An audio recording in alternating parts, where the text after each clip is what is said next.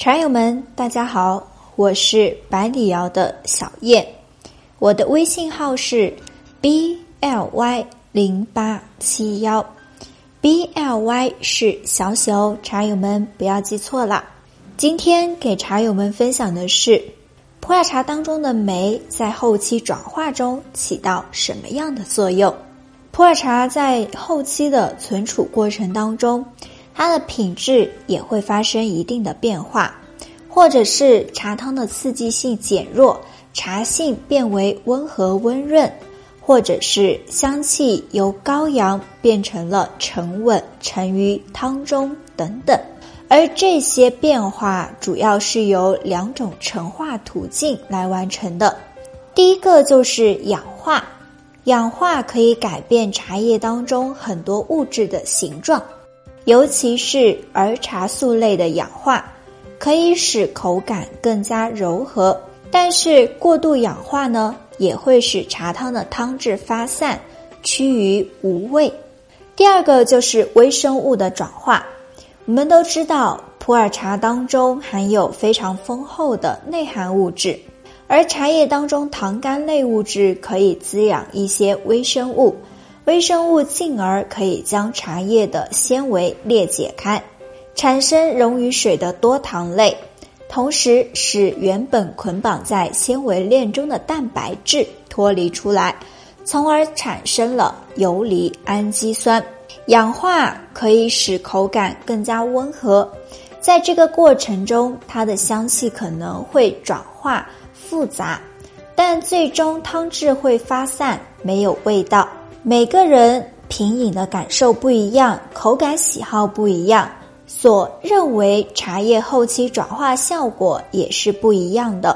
有些茶友认为茶品在存放之后，它的品质提升了，那这其实也是某种越陈越香。普洱茶具有越陈越香的特质，在后期的存储转化过程中，有些它的汤质会越变越厚。喉韵也会越深，而体感的表现呢也会更加强烈。微生物消耗存储在茶叶当中的简单能量物质，这其中主要就是以糖苷形式存储的葡萄糖，进一步活动，分解了叶底中的纤维素，产生出更多溶于水的多糖类，于是它的汤质就变厚了。而同时，纤维链中原本被束缚的蛋白质脱离出来之后，会进一步分解出游离氨基酸，于是喉韵变深了。在整个过程中，溶于水的总能量物质会增多，于是这个体感表现也增强了。糖苷类物质极其重要，它可以缓释滋养微生物。微生物呢，才是普洱茶当中越陈越香的关键哦。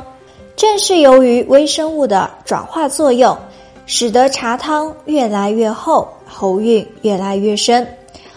我们都知道，普洱茶越陈越香，其实与它叶底的活性是离不开的，而叶底的活性又跟普洱茶制作工艺当中杀青环节有着密不可分的关系。百里窑杀青工艺都是标准的滇青工艺，杀青只杀五到六分熟，这样的工艺可以很好的保留茶叶的活性，它为后期存储转化也留下了很大的空间。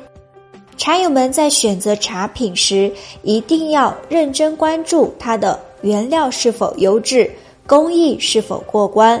以及后期的仓储是否是合理的？